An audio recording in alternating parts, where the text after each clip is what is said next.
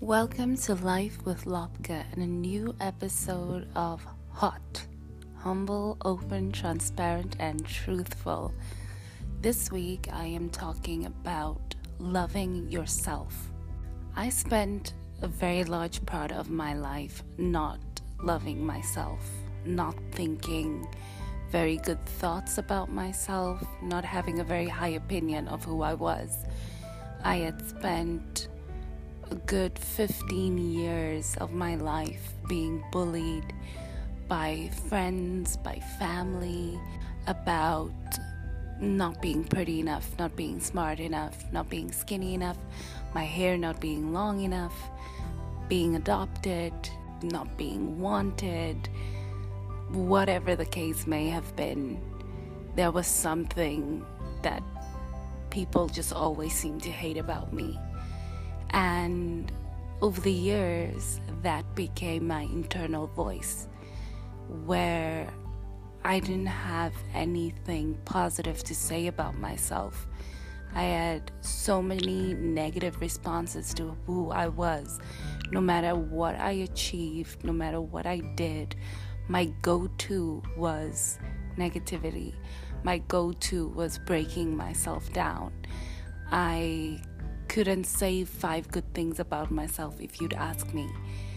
And that really continued well into my teenage years and my early 20s. When I reached about 21, I was having an identity crisis.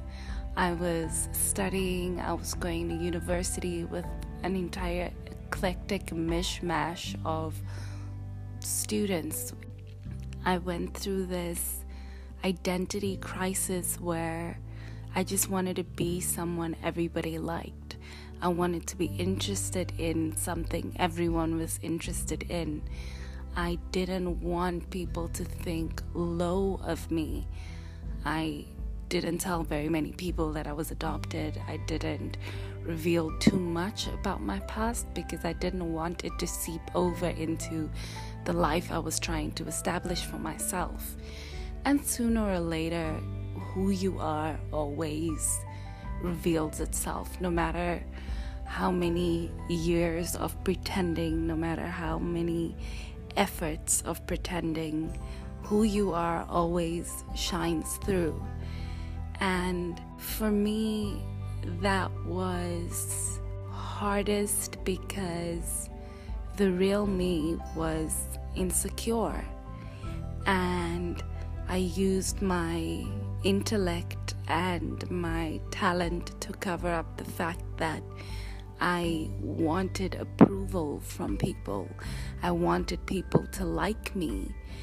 Eventually, I ended up in a relationship with someone who had those same insecurities, who had those same lack of self worth. And when you're in a relationship with someone like that, their insecurities suddenly rub off onto you.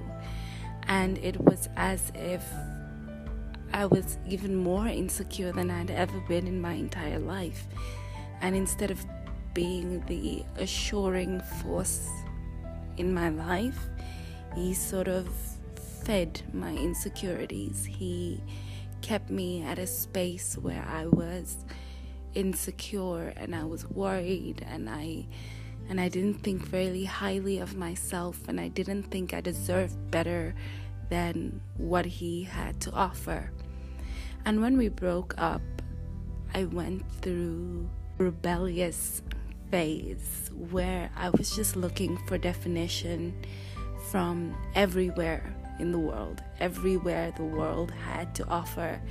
I was just looking for definition, for meaning. I needed to know that all that I had suffered, all that I had been through, all the hate that was spewed at me, all the terrible Facebook posts about me, all the degrading words that were hurled at me, that they were for nothing. I needed someone to tell me that they weren't true, that they were all lies. And it wasn't until a random afternoon that I was cooking and You Say by Lauren Daigle played on the radio. And I heard the song, but I heard it in in background noise, so it never registered really. But something about it made me want to hear it again. And it's one of those radio stations that repeats the same 20 songs all day long, so I knew it would come up again. And when it did, I remember just feeling this intense knot in my throat at the chorus that said, You say I am loved when I can't feel a thing. You say I am held when I am falling short. And it was just this this declaration of everything that I was feeling in this song, in this song on secular radio about God.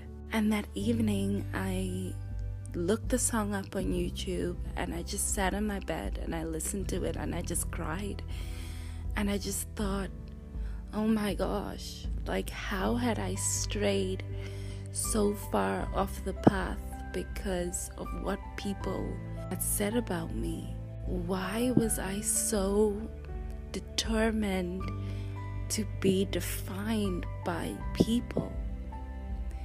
God had years and years and years ago called me to my purpose. And because of what people were saying, I had strayed from my purpose so far that I could barely see that girl that God called. I had to then sit and remind myself of everything God said about me that He loves me, that He is with me, that He prepares a table before me in the presence of my enemies. He anoints my head with oil, that I am the head and not the tail, that I am above and not beneath.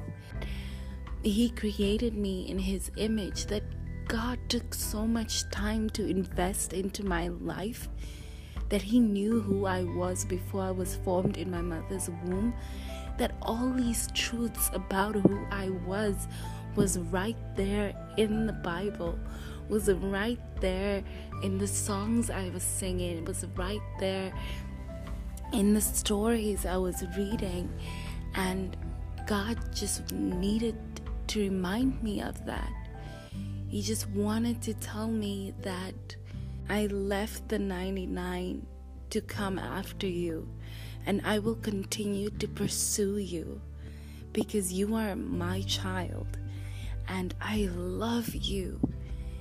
And wherever you are today and however you are feeling, if you have struggled with feelings of low self worth, or if people have spoken things over your life that you know are not from God, I just want to encourage you to listen to what God says about you to speak into your own life. That no matter what people say, rebuke it in the name of Jesus. God says what you bind here on earth is bound in heaven. So just bind their words immediately. Refuse to take on their opinions of you in your life. Speak life over your own life. Speak success and prosperity and love and grace and mercy over your life. Sometimes the only step is then just a simple, I am loved. And if that is the only truth you tell yourself every single day for the next year, that is more than enough. You are loved. There is no need for anything to be profound or any words of wisdom.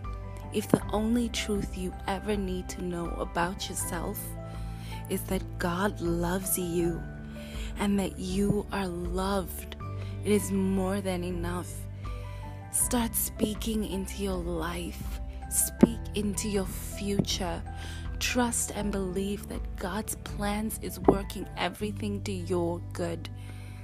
That God wants heaven on earth for you. That the prayer says, as it is in heaven. God's not waiting for you to die to reach your full potential. Heaven is here. Embrace it. Open your arms and embrace it. God is waiting for you to see yourself how He sees you. So, whatever you are going through, whatever you are feeling today, I just want to encourage you that believe what God says about you. That the hurt and the pain of the words of others won't go away immediately, but over time it just won't matter pray that you are blessed. I pray that you are encouraged. And I pray that you see yourself the way God sees you. Have an incredible, incredible week.